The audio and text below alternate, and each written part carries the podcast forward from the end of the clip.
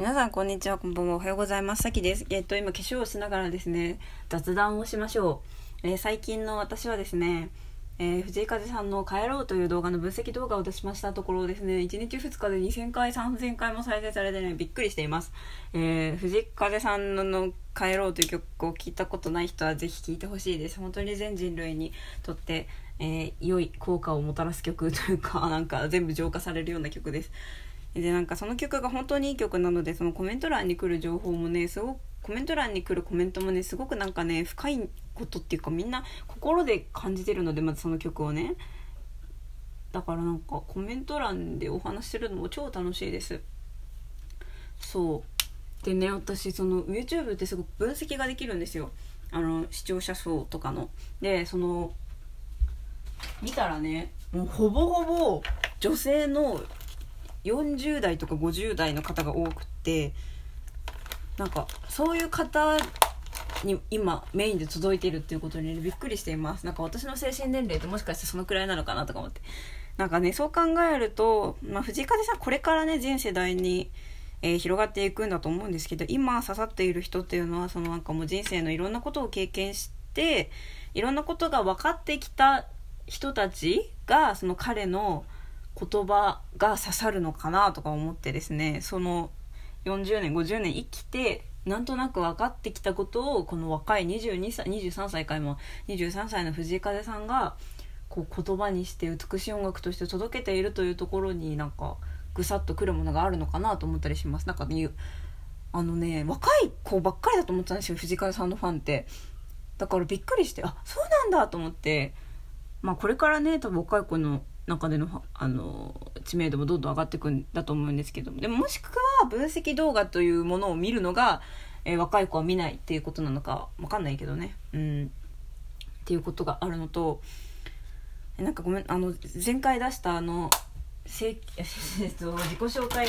動画の練習っていう動画を動画じゃないラジオなんかあんなねゆるゆるなやつなのにね聞いてくれた人ありがとうございます。今からねなんか本当に撮影しようかなと思ってて今それで化粧をしてるんですけど。いやなんか性教育についてどれだけ喋るかっていうところが結構考えてて。なんかね性教育について喋ってたらなんか怒怒っちゃうっていうね自分が。なんだこれはなんだこの国はみたいな。どうしてどうしてセックスって言っちゃいけないんだとかなんでオナニーって言っちゃいけないんだとかね思っちゃうっていうね。もちろんさその聞いて不快な気持ちになる人もいると思うからそういうところでは言わないけどてかなんかその全部オープンにするのが正しいとは私ももちろん思ってないですよ。だってなんかそんなね全部オープンにして裸で歩いていいとかそういう意味じゃなくてたださその真面目に情報を伝えるとか情報交換するとかあのなんか最低限の知識を伝えるとかそれすらも良くないみたいなそれもひっくるめて恥ずかしいこととかっていうのは本当にねおかしいと思うんだけどなんかエロエロと性を一緒くたにしているってことじゃない？だってエロと性は違うんじゃない？と思ってて 怒ってる。私今怒ってないよ。ごめんね。怒ってるように聞こえたらごめんなさい。いやエロエロなんていうのかな。性教育をエロと同じ目で見る人もいるんじゃないですか？多分。だからそういう空気をがあるからなんかやりづらいのかなと思うんですけどでも違うじゃんと思って。だってさ性教育っていうか性の知識ゼロだったらさ絶滅するんですよ人間は。極端な話を言うと。うん。それくらい大事なことなんだよ。なのに何その隠すべきものみたいな。日本人の美徳なんですか？えでもさなんかいいんですよ。その公の場ではみんな隠していてパートナーとはちゃんとコミュニケーション取ってお互いに言いたいことを言ってそのパートナーの中でうまくやってるならいいけどパートナーに対しても言えないっていう人もいるわけじゃん。そこがね一番の問題なんですよ。なんか本当ねみんなが幸せならいいんだよそれで。だけどさなんかでもなんかその空気のせいでパートナーにも言えないとかそれが問題なんですよ。で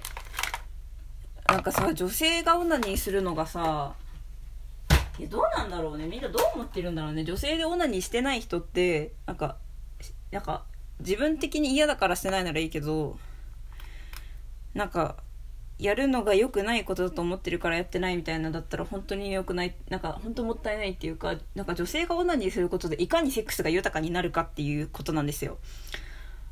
女性なんかねそれって私はなんか、ね、前にも話したかもしれない。ごめんね。前にも話したかもしれないけどなんか迷路の中に地図を持ってるか持ってないかぐらい違うと思っていて女性がオナニーしたことなくて自分がどこが気持ちいいとかどういう風に触られるのが気持ちいいとか分かってない状態でセックスする場合男性がしかも男性に全部任せる場合男性は本当に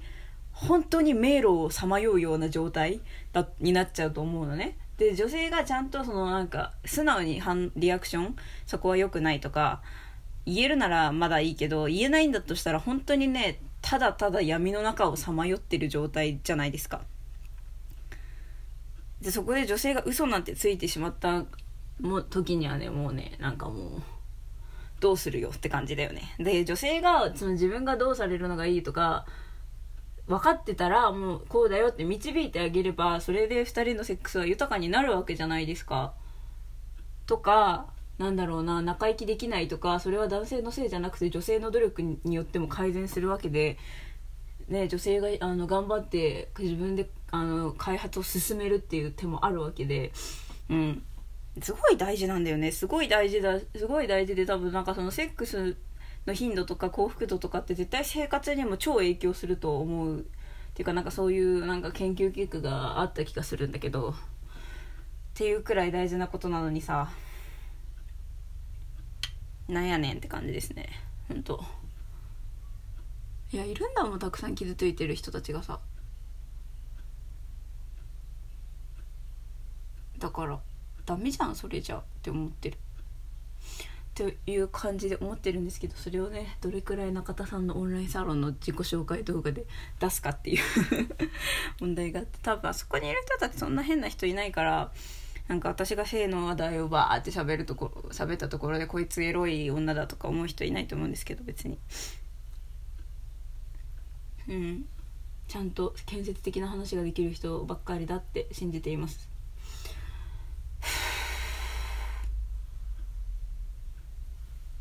信じてる。あ。いや中田さんが YouTube で性教育やってくんないかな。なんか直接的な単語は NG ですとかっていう規約とかあるじゃないですか。まあ YouTube の詳しい規約まだ知らないんですけど。なんかそういうのっていやもちろん変なねなんかその超過激エロコンテンツとかはない方がいいと思うけど真面目に話している人に対してもその規約って適用されるのっていうね。一回その性教育 YouTuber であるしおりーぬさんが広告が全部止められてしまったという事件がありましたけどそれもだってさ多分なんか機械的にそういう単語入れてたからとかそういうことじゃん。本当に大事なことなのにめっちゃ嫌なイメージがつきまとってるって何なんだろうね。ほんと意味わからん。いや意味わからんっていうかまあ背景にいろいろあるのはわかるけどなんかその背景から解決しないといけないのかっていうとうーん。なんかある人の意見ではそその性教育がちゃんとされないのは、えー、まずねえっ、ー、と性教育がちゃんとされないことによる、えー、デメリットを受けているのがまず女性が多いということがあると言っていてまあそのなんかねそれを裏付けるかのようにね性教育もっとちゃんとやろうみたいな言ってる人って本当女性が多いんですよね。ショリーヌさんのオンラインサロンも女性が多いし。でなんか男性はそのあんまり性教育がちゃんとなされないことによる被害というかがないのかな？あんまりないのかなとも思う。それはだって痛いのはいつだって女性だしリードするのは男性みたいな。まあそれは人によるだろうけど我慢するのはどっちかというと女性？どうなのか分かんないけどまあもちろんね男性もいろいろ大変なことはあると思います。はい。でだから男性がそんなに不都合がないからその男あの教育がなされないんじゃないかっていうつまりその学校という組織が男性が力がやっぱりまだまだ強いから男性が女性がいくらやりましょうって言ったところで男性が OK 出さないと進まないわけで